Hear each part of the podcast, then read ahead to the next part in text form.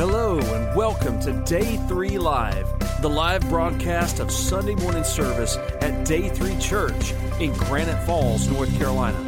You can learn more about our ministry at day3church.com or find us on Facebook at facebook.com slash D3Church. We're glad you chose to listen today. We believe that God is waiting to speak to you. If you have any questions about today's message, please contact us. We're here to help. Now sit back and join us for the next few minutes. It's Day 3 Live, and it starts right now.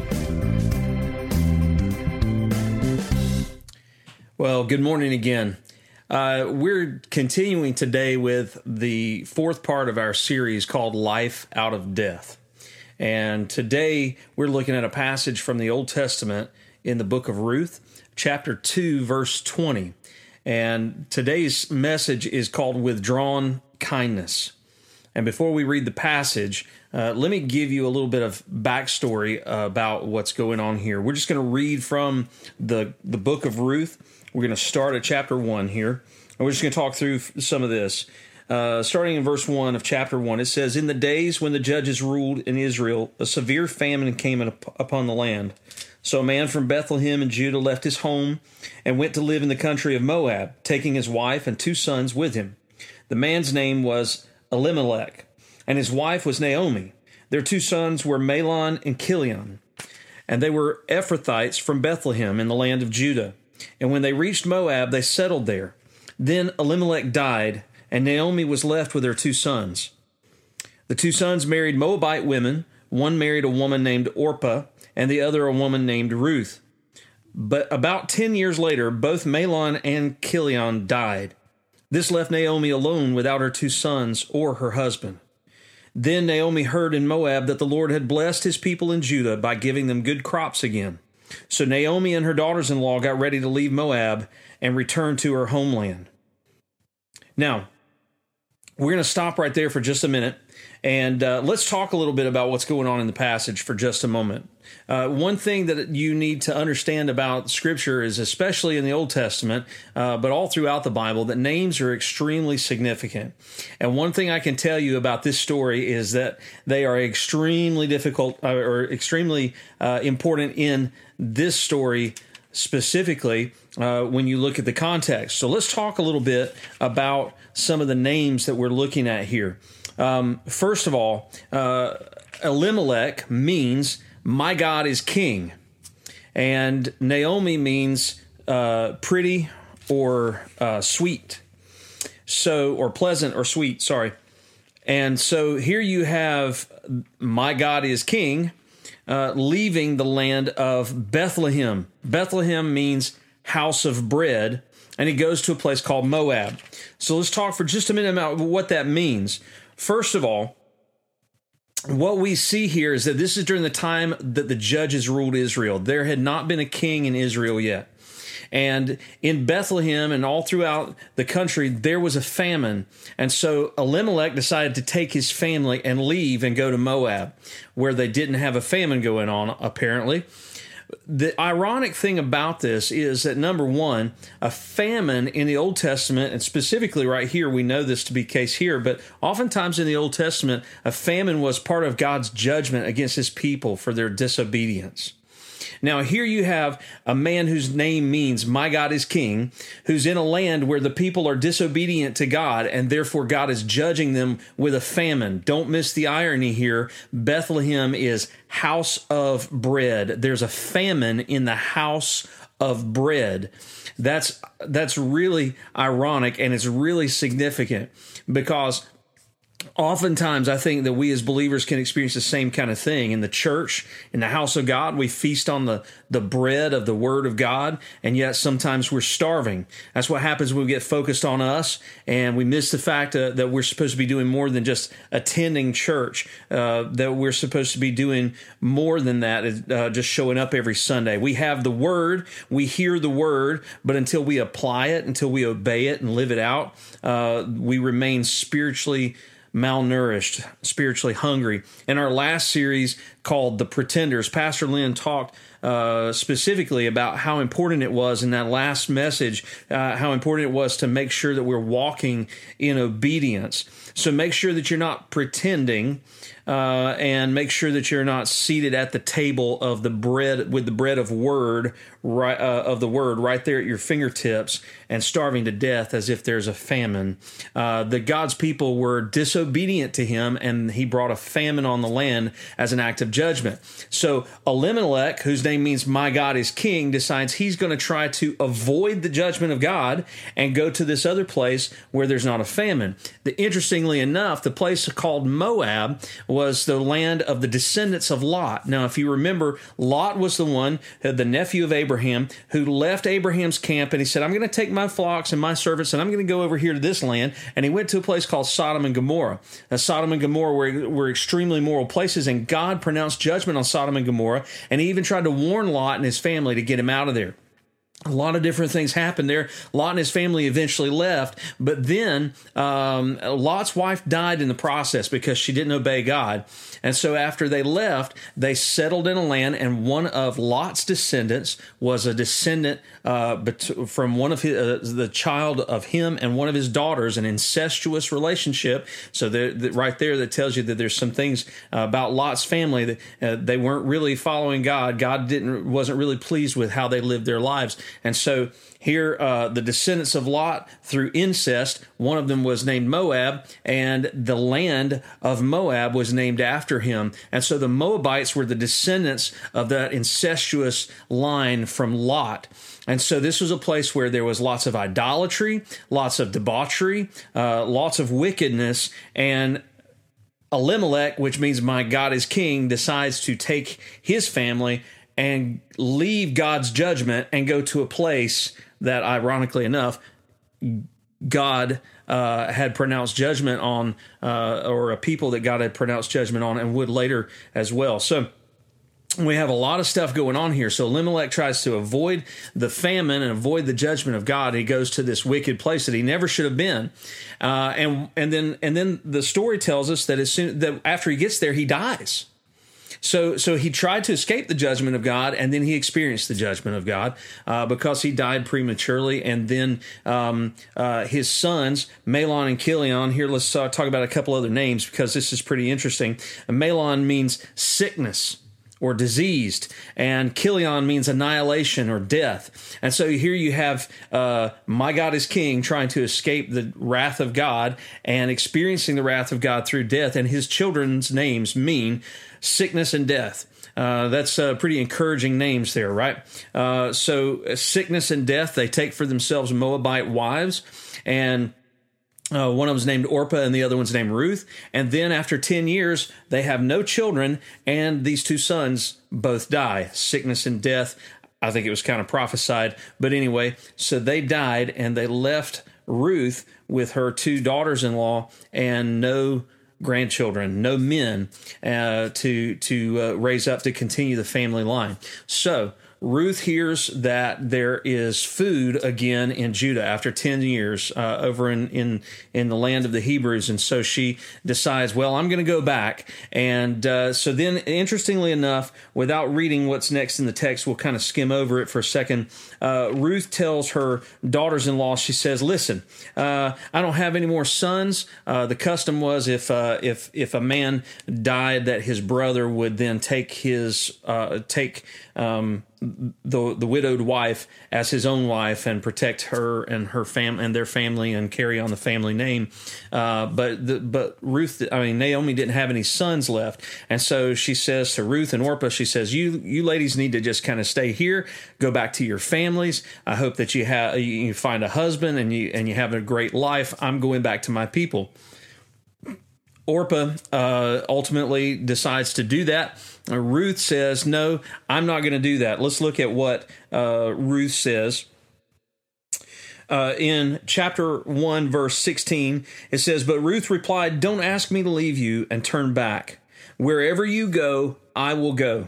Wherever you live, I will live. Your people will be my people, and your God will be my God. Right there, we see that Ruth had at least caught enough of the faith of of somebody in that family, somebody in that home, uh, that she had made a decision she was not going to follow Chemosh or the other idols of the territory of Moab where she grew up. She wasn't going to follow any of the gods or the idols that had been worshipped by her family, but she was going to follow and serve the God of Israel and stick with Naomi and be faithful to her mother-in-law uh, verse 17 wherever you die i will die and there i will be buried may the lord punish me severely if i allow anything but death to separate us what commitment uh, when Naomi saw that Ruth was determined to go with her, she said nothing more, and the two of them continued on their journey. And when they came to Bethlehem, the entire town was excited by their arrival. Now, so that gives you a little bit of the backstory. That tells you what was happening um, in this passage and what was happening in the lives of, of um, uh, these these characters that we're looking at in the story. So as the story continues, if we look at the last verse of chapter 1, verse 22, it says, Naomi returned from Moab accompanied by her daughter-in-law Ruth and the young, the young Moabite woman, and they re, uh, they arrived in Bethlehem in late spring at the beginning of the barley harvest. This is a significant passage in this story because the beginning of the harvest is the time known as first fruits. The time uh, it's around it's around Easter, it's around Passover, uh, it's it's after that. So you have the first fruits, and and and the Bible tells us that that Jesus is the firstborn of creation. He's the uh, the first of the resurrection um, and uh, the new Adam. And so Jesus is a picture of the first fruits. The Holy Spirit being given is a picture of the first fruits. So well, there's a there's a lot of symbology in this passage, and it's, it's significant. As we continue on in chapter two, it says, "Now there was a wealthy and influential man in Bethlehem named Boaz." Now, let's see the name Boaz um, Boaz means quickness or a pillar before a temple. Boaz was a strong man. Boaz was a leader in his community. Boaz was a wealthy man, and it says that uh, that he was wealthy and influential, and he was a relative of Naomi's husband Elimelech. Now that's important too. We're going to continue reading. One day, Ruth the Moabite said to Naomi, uh, let me go out into the harvest fields to pick up the stalks of grain left behind by anyone who is kind enough to let me do it. Now, so you know, uh, there was a command, God had given a command to his people that when they harvested their crops, that they were not to take everything from the harvest fields. They were supposed to leave a certain percentage of their grain and their crops behind for those who were poor, for those who didn't have land, for those who didn't have crops, for those who didn't have a, a means of income. They, they could go and glean or, or pick up from what was left over in the fields and collect what was left over as a means of providing for their families if they didn't have the capacity to do so otherwise. And so Ruth asks Naomi, Hey, would you permit me, please, to go and glean from the fields so that we can have something to eat? Naomi replied, All right, my daughter, go ahead. So Ruth went out to gather grain behind the harvesters, and as it happened, she found herself working in a field that belonged to Boaz, the relative of her father in law, Elimelech. While she was there, Boaz arrived from Bethlehem and greeted the harvesters. The Lord be with you, he said. The Lord bless you, the harvesters replied. And then Boaz asked his foreman, Who is that young woman over there? Who does she belong to? And the foreman replied, She is the young woman from Moab who came back with Naomi. She asked me this morning if she could gather grain behind the harvesters. She has been hard at work ever since, except for a few minutes' rest in the shelter. Boaz went over to uh, Boaz went over and said to Ruth, "Listen, my daughter, stay right here with us as you gather the grain. Don't go to any other fields. Stay right behind the young women working in my field. See which part of the field they are harvesting, and then follow them. I have warned the young men not to treat you roughly, and when you are thirsty, help yourself to the water they have uh, they have drawn from the well." Ruth fell at his feet and thanked him warmly. What have I done to deserve such kindness? she asked. I am only a foreigner. Yes, I know, Boaz replied, but I also know about everything you have done for your mother in law since the death of your husband. I have heard how you left your father and mother and your own land to live here among complete strangers. May the Lord, the God of Israel, under whose wings you have come to take refuge, reward you fully for what you have done. Now, we're going to stop right there for just a minute. Let's unpack a little bit of this. One thing that you need to understand about this uh, about this context is that uh, for the Israelites, they actually had a command in Scripture. I think it's in Deuteronomy where the people of Moab, uh, if they came into the camp of Israel, they were not allowed to step foot in the temple. Uh, they were or or the uh, the place of worship. Um, because uh, they were they were not considered uh, acceptable to God because of the sin of the land of Moab, because of the sin of the descendants of Lot, uh, and because of the wickedness and idolatry that was rampant in their community. Uh, God didn't want them to have any part of it. As a matter of fact, He said that they had, if they came to live in Israel, that, that nobody in their family could could be a part uh, of the religious observance and go into the worship places until the tenth generation uh, of Moabites living in Israel, the 10th generation. So here's Ruth, who's a first generation Mo, uh, Moabite, but she comes and she's faithful to Ruth and her mother-in-law and she has renounced the, the the idols of her country and she's renounced her family and she's committed herself to the God of Israel and to the family of Ruth and Elimelech. And so here she goes and she happens to land in Boaz's field and Boaz um, uh, noticed her. Uh, a lot of people would say that she was a beautiful woman and Boaz was taken by her beauty. Uh, I don't know. It doesn't say that specifically, but what we do know is that he noticed and he asked, and when he asked about her and he heard her name, he had already heard of her reputation. Her reputation preceded her. So when he spoke uh, to her, he spoke to her with kindness. He spoke to her with graciousness. He spoke to her and, and, treated her in a way that that he treated his own servants. He allowed her the privilege of drinking from the same well as his servants, of gleaning in the same portion of the field that his servants were collecting in. Now remember, gleaning was for the part of the field that was left over after they harvested the grain. He told Ruth, he said, "Go with the women who are harvesting my fields." And collect where they collect. In other words, you're not limited to that. You can go wherever you want. That's uh, that is great kindness shown by Boaz in this situation. Ruth then says in verse 13, I hope I continue to please you, sir. She replied, You have comforted me by speaking so kindly to me, even though I am not one of your workers. Then at mealtime, Boaz called to her, Come over here and help yourself to some food. You could dip your bread in the sour wine. So she sat with his harvesters, and Boaz gave her some roasted grain to eat. She ate all she wanted and still had some left over. When Ruth went back to work again, Boaz ordered his young men, Let her gather right among the sheaves without stopping her, and pull out some heads of barley from the bundles, and drop them on purpose for her. Let her pick them up, and don't give her a hard time. Now, so Boaz then extended greater kindness to her. He, number one, allowed her to. Um, he allowed her to eat with them. He fed her just like he was feeding his workers. And then when she went back to, to work, he even told his workers, he said, Listen, after you've already collected and bundled the grain, intentionally pull some of that that you've already collected out and drop it for her to pick up. In other words, she doesn't even have to do the work uh, to to collect the grain. She just bends down and picks up what they've already the the work they've already done. She's benefiting from their labor. And he said, "Don't give her a hard time." He made sure to tell them beforehand. Uh, he didn't want anybody mistreating her in any way whatsoever. And so that's pretty significant in this story, I think, as well. So Ruth gathered barley. We're looking at verse 17. So Ruth gathered barley there all day, and when she beat out the grain that evening, it filled an entire basket. She carried it back in town and showed it to her mother-in-law.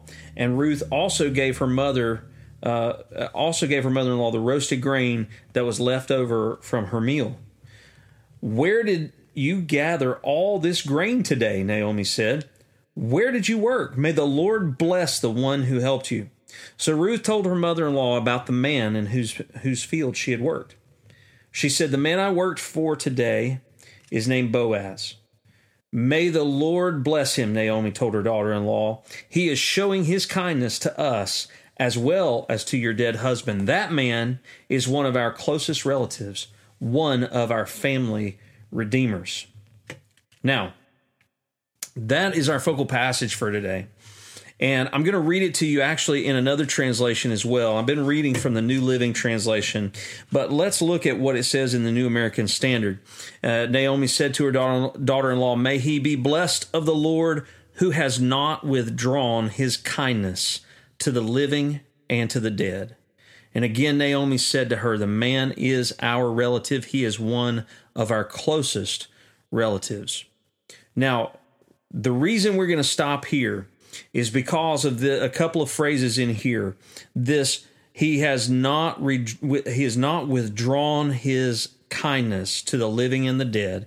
And then the next phrase is he is one of our closest relatives, or in this other translation, it says one of our family redeemers. First of all, Naomi and Ruth had experienced great hardship and trouble. And one of the things we need to remember is that the kindness of God is not withdrawn during our troubles. Those who don't know the Lord may feel like He's abandoned them. Uh, those who don't know the Lord may feel like they have been forsaken in their moments of despair. But in this passage, we see uh, Naomi state something that's very important for us to re- remember. Uh, he has not withdrawn His kindness to the living or the dead. Um, he was even though God's judgment was exercised on the family of Elimelech for for leaving um, for leaving Bethlehem during the famine, uh, even so, God extended kindness to their family as well. Uh, Naomi pointed out the blessings of God to Ruth, and sometimes people need to be reminded that God's aware of their pain and that He cares.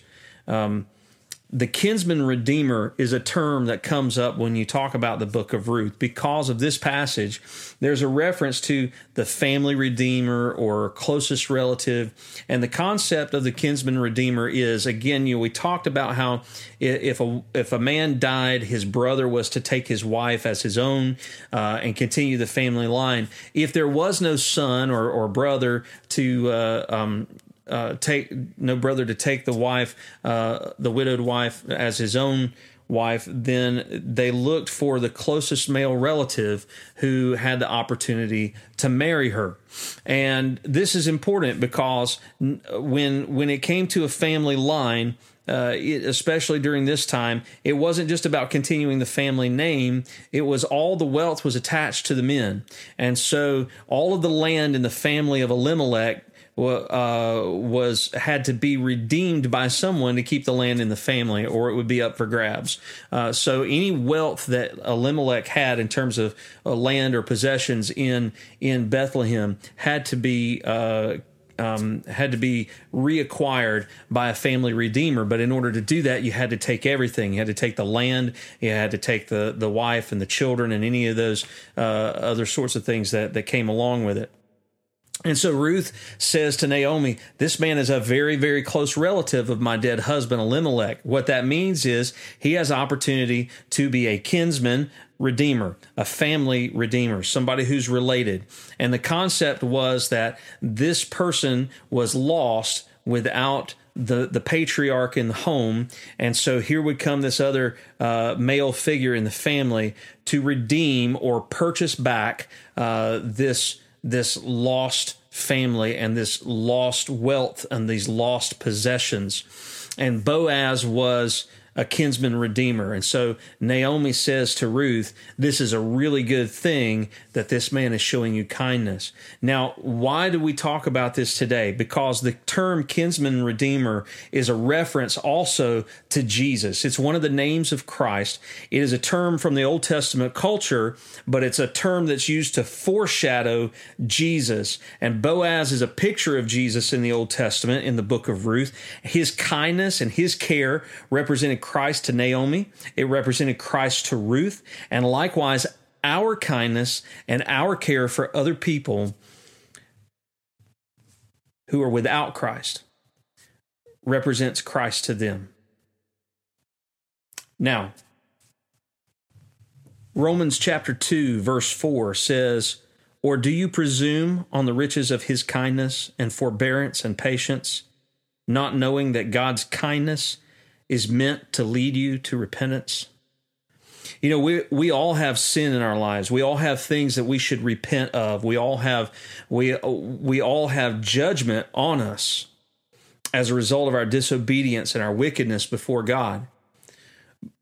But Christ has offered us forgiveness, and when he approaches us, he doesn't approach us with condemnation. He approaches us with kindness. For those who recognize their need, he comes with humility and gentleness, and his kindness leads us to repentance. You can't argue someone into the kingdom of heaven because if you can argue them into the into accepting Christ, somebody else can argue them out of it. Somebody can convince them otherwise. The reality is the Holy Spirit has to do the work, but he uses us. He uses vessels like you and I. He uses people to interact in the lives of other people and influence them for the sake of the gospel.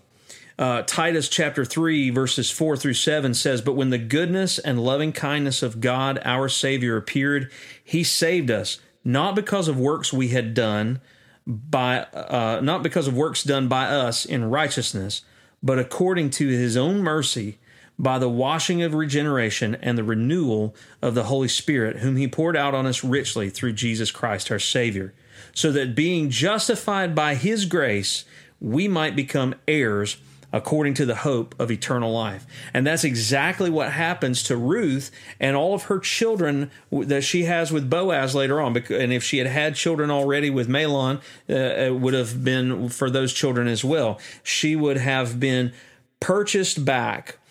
The riches of Boaz poured out on her he used his wealth to buy back the possessions. He redeemed her and her and her family, and now Ruth and Naomi stand justified in in the legal situation in the land of Bethlehem, having uh, rights as heirs uh, because of Boaz, just as you and I have the right of heirs as children of God because of what Christ did for us.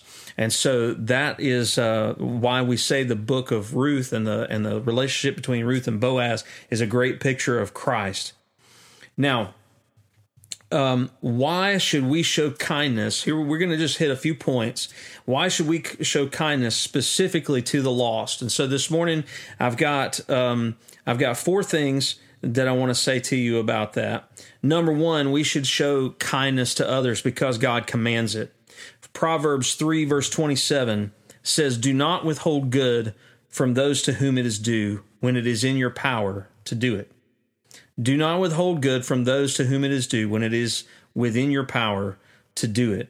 You know, God expects us to be messengers of the gospel. He expects us to be representatives of Christ. And if we have the opportunity to do good to someone, we're not to withhold that. You know, uh, years ago, I was challenged by someone you know, I would, uh, uh, when I was in college, I, I remember coming across uh, people who would ask for money, and I, I felt guilty telling them no because of a passage like this. I felt like, you know, I should really give them some money, but I never really knew what they were doing. And I had a friend who said, I don't, I don't ever give money. And I said, Well, what do you do with a passage like this? He said, Well, I ask them what their need is, and then I meet their need. If they need a place to stay, I find them a place to stay. If they need food, I buy them a meal. If they need a, need a jacket or a coat, I buy them a coat. Uh, but I don't give them money because I don't want them to use it on drugs or alcohol or or whatever their vice might be. I don't want them uh, to to to uh, go uh, down that road any farther um, because because I gave them something without accountability. Um, instead, I meet the need. So he still exercised kindness, but he did it with wisdom, right? But we're not to withhold good from people whenever it's in our power to do it. Uh, that's important. The second thing, the second reason why we should show kindness is not, is that God rewards it. Uh, Proverbs 19 verse 17 says, "Whoever is generous to the poor lends to the Lord." And God will repay him for his deed. So God rewards our generosity and our kindness to other people. Also, Luke chapter 6, verse 35 says, But love your enemies and do good and lend, expecting nothing in return, and your re- reward will be great, and you will be sons of the Most High God, for he is kind to the ungrateful and the evil.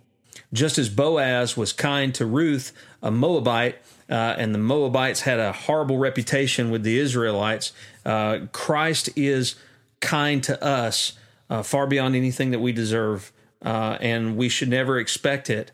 Uh, and yet He lavishes that on us.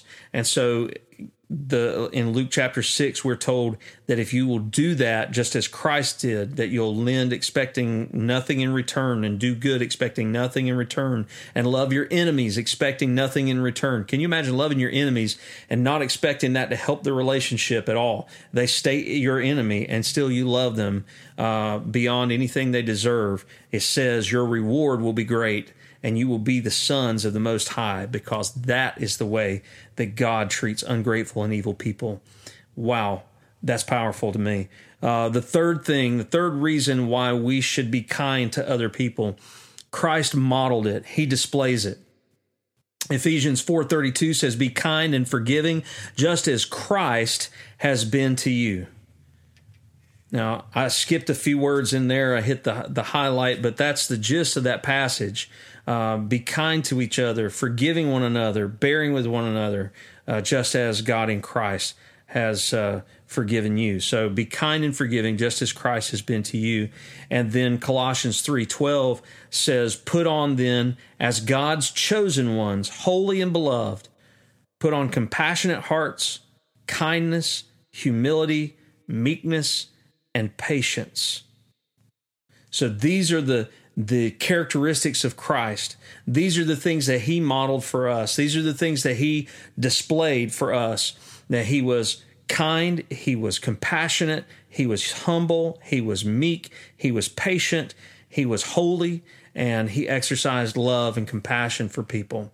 And Colossians 3:12 tells us that it's our job then as those who are chosen of God to put on the same um, the same kind of behavior, to live out the same kind of lives. And then the fourth reason that we should show kindness and demonstrate kindness is that the Holy Spirit uses it. The Holy Spirit uses it. As a matter of fact, in Romans 12, verse 20, it says that when we do good things to people who are horrible to us, that we heap burning coals on their heads.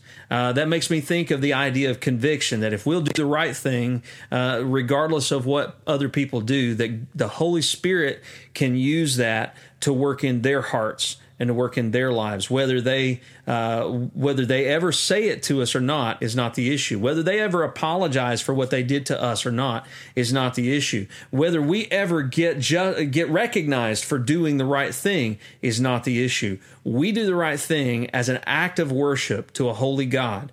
And let me tell you what Emerson Eggerichs, Dr. Emerson Eggerichs, uh, said this in his book Love and Respect. He talks about the idea of of how we treat other people is not about the other person. So if you can imagine, here I am, and here's another person, and then up here is the Lord.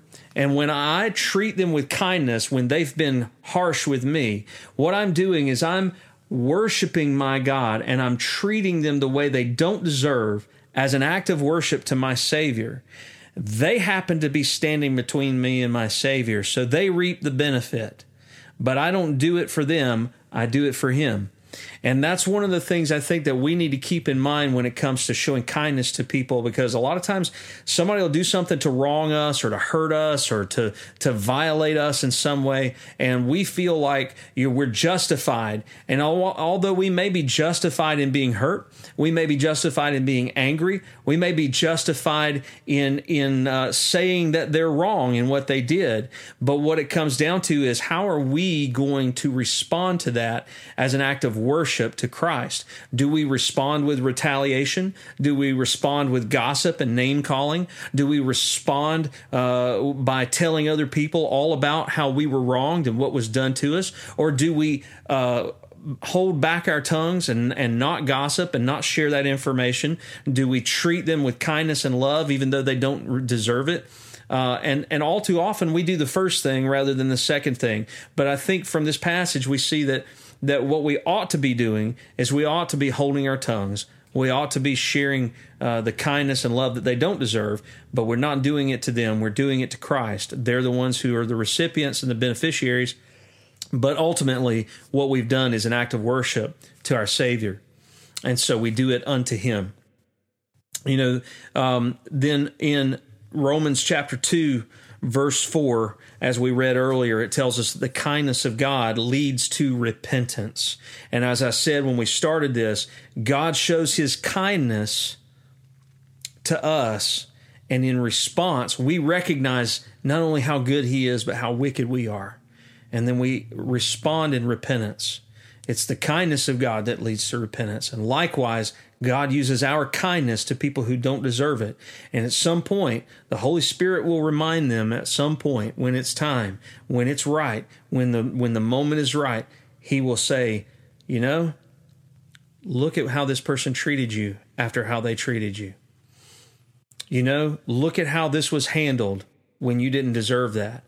God can use the kindness of other people to to demonstrate his love and compassion to them so that they will respond to Christ. And we never know what we do that's going to make that difference in someone. I'm going to tell you a quick story, a personal story about this. Um, when I was in college, and I may have told some of you this story already, but when I was in college, there was a there was another guy who, whose girlfriend was in the same dorm as uh, as Regina, uh, my wife, when we were dating in college, and his girlfriend lived in the same building, and I would see him often uh, coming and going from the building as we would visit our girlfriends and uh, I knew his name. We'd speak to each other, uh, but I didn't really know him that well. I, I, really didn't know him at all. I just knew his name. And one day, one day I just remember we were getting it was close to the end of the semester and I, I saw him and I asked him how he had been doing and we talked for about five minutes and he was telling me all of his problems. He was telling me all the uh, with with school specifically that he was really stressed about exams and papers and all these things that he had come and do. And uh, I listened to him, and then he was done. All when, when he was done, all I said was, "I'll be praying for you, Jake," and that was it. Uh, he said, I appreciate that. We shook hands. We walked away. That, that was it. Um, you know, normally a comment like that, I would never expect anything to come out of that. You wouldn't think that just saying to some stranger who says they're stressed about exams that you say, I'm going to pray for you, that that's going to make any difference for the kingdom whatsoever. But about six months later, I got a phone call, uh, and it was Jake and he had looked me up in the campus directory. And he said, uh, Hey, I don't know if you remember me. This is who I am. I said, Yeah, I know who you are. He said, Listen, I want to do lunch with you. Can you uh, meet me Sunday um, about one o'clock? I said, Okay. So we met for lunch and uh, we sat down for lunch. And he said, I'm buying your lunch today. And I said, Okay, well, that's not necessary. I appreciate it. And um, I said, What's up, dude? And he began to tell me with tears in his eyes how um, he had been running from God for a long time. He said he, grew up in a Christian home. He went to church. He was involved in youth group. He he had been he had been very active at his church, and then he left. Uh, um, he left home and went to college. And in college, he got involved in a fraternity. He began to to to party and and do all of the kind of uh, you know stereotypical fraternity uh, activities. You know. Um, living in ways that he knew didn't honor the Lord and and he had just kind of pushed aside any anything that would bring conviction on him. He just kind of stuffed it. and He brushed it off, didn't pay any attention to it. And and he said he'd been doing that for years. And he said that that, that evening when I saw him and I said I would be praying for him, he said that God echoed that statement in his ears for months that he couldn't he couldn't get away from it uh, he said uh, he couldn't sleep at night. Uh, it just kept on coming to him, and and all he could hear was that I was praying for him. Now, uh, to be honest with you, folks, this is a God thing. I did pray for him, but I didn't pray for him daily. I wasn't diligent. I didn't have him on a list, but I was kind to him, and I offered prayer for him, and then I did pray for him, and then for months God used that and just reminded him of that statement. And he said he finally broke. And one day he decided, I'm going back to church. He went to church that Sunday. He, uh, he, he committed his life to Christ and he decided that he was going to quit all the stuff he had been doing. Uh, he, he did not leave his fraternity. Instead, he started a Bible study at his fraternity house among his fraternity brothers He said he got the opportunity to lead several guys to Christ, and uh, they had a regular Bible study going on every week. And he began to tell me all the things that were going on in his life and all that God had done to turn things around for him. Now, why do I mention that? Because it was the kindness that was extended to him and it was su- it was such an innocent and small thing but the holy spirit used it in a tremendous way and as a result not only did he come back to Christ but people who were lost people who were lost heard the gospel for the first time and surrendered their hearts to Jesus guys Christ can make a difference in people's lives from just the smallest things if we're just willing to be obedient. And sometimes we get so caught up in what somebody else has done to us that we fail to see that that this this one little thing, this one little thing called kindness can make a huge difference for the gospel in somebody's life. Let's look at one more passage before we close up. This is Titus chapter 2, verses 11 through 15. It says, For the grace of God has appeared bringing salvation for all people, training us to renounce ungodliness and worldly passions and to live self controlled, upright, and godly lives in the present age, waiting for our blessed hope, the appearing of the glory of our great God and Savior, Jesus Christ, who gave himself for us to redeem us from all lawlessness and to purify for himself a people for his own possession who are zealous for good work. Declare these things, exhort and rebuke with all authority, and let no one disregard you. Guys, we are commanded in Scripture to re- respond to what Christ has done for us by being zealous to show that to every single person that we can. So this week, I want you to think about that. I want you to think about how God has with, has not withdrawn, He's not withheld or taken away His kindness from anyone. As a matter of fact, He uses us as believers to extend kindness to those who need it. You know, we've been going through this series, Life Out of Death, uh, trying to raise uh, not only an, an awareness of the power of the gospel, but how you and I can make a difference through through little things like Operation Christmas Child. Seems like such a small thing to pack a shoebox. It seems like it's such a small thing to go to the dollar store and buy a few things and put them in a cardboard box that we were going to throw away and ship it overseas. But that's an example of a little thing. That's like saying, Hey, I'll pray for you in your exams.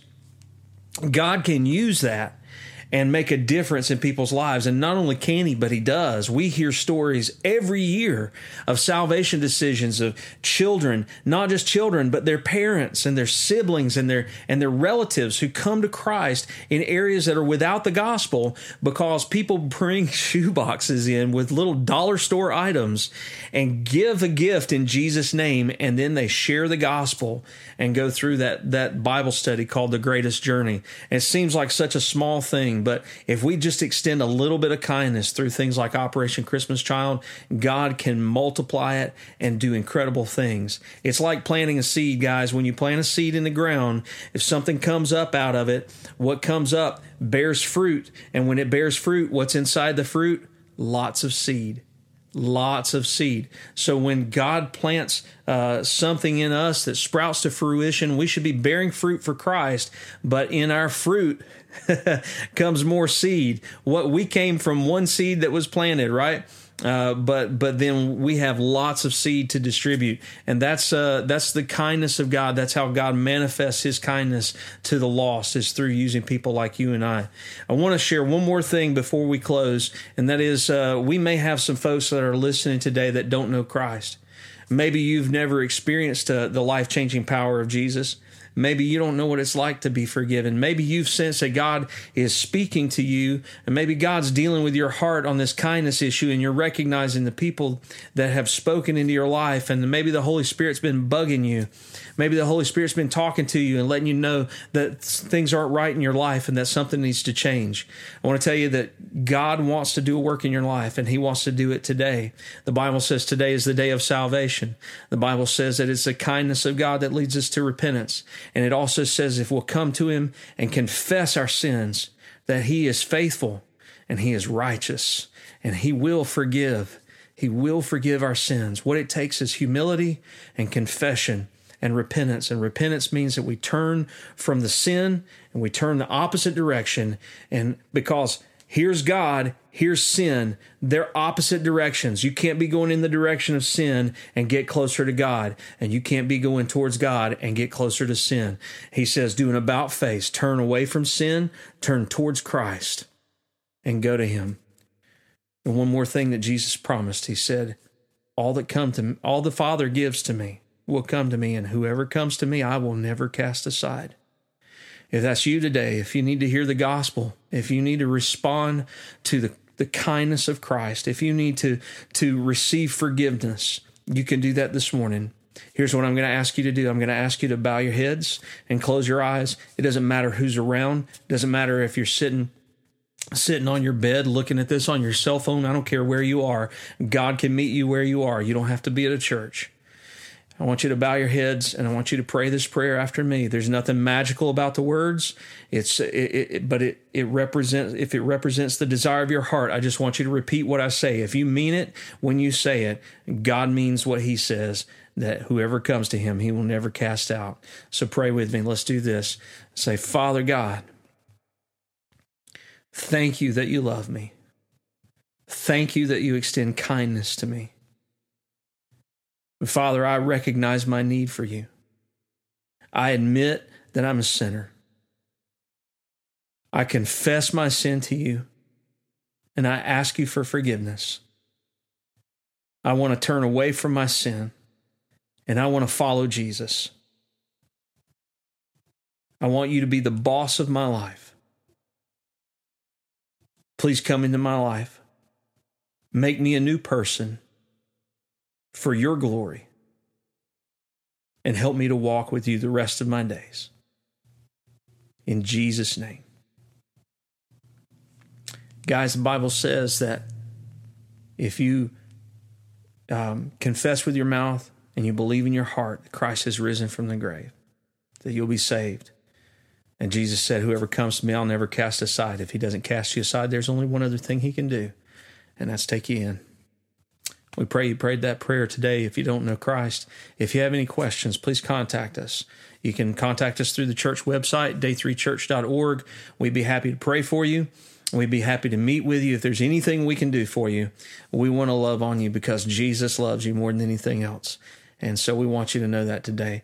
Thank you, Day 3 Church family, for being with us this morning. Uh, and for anybody else who hears this message, remember that Christ wants to do a new work in your life today. Make this a great day in your life. Uh, we'll see you next week. Be blessed. We love you. Are you in need of greater peace in your life? It is possible, and it starts with being at peace with God. Just pray something like this Lord Jesus, I realize I need you and your forgiveness. I invite you to be the boss of my life. Thank you for dying on the cross for my sins. I receive you as my Savior and Lord. Make me the kind of person you want me to be. Amen. If you prayed that prayer, we'd love to talk to you. We're here to pray with you, to love you, and offer support. Please contact us at day3church.com. We care about you and we want to connect with you. Until next time, this is Pastor John reminding you that God is greater than your circumstances and His mercies are new every morning. It's time to experience a new day in your life.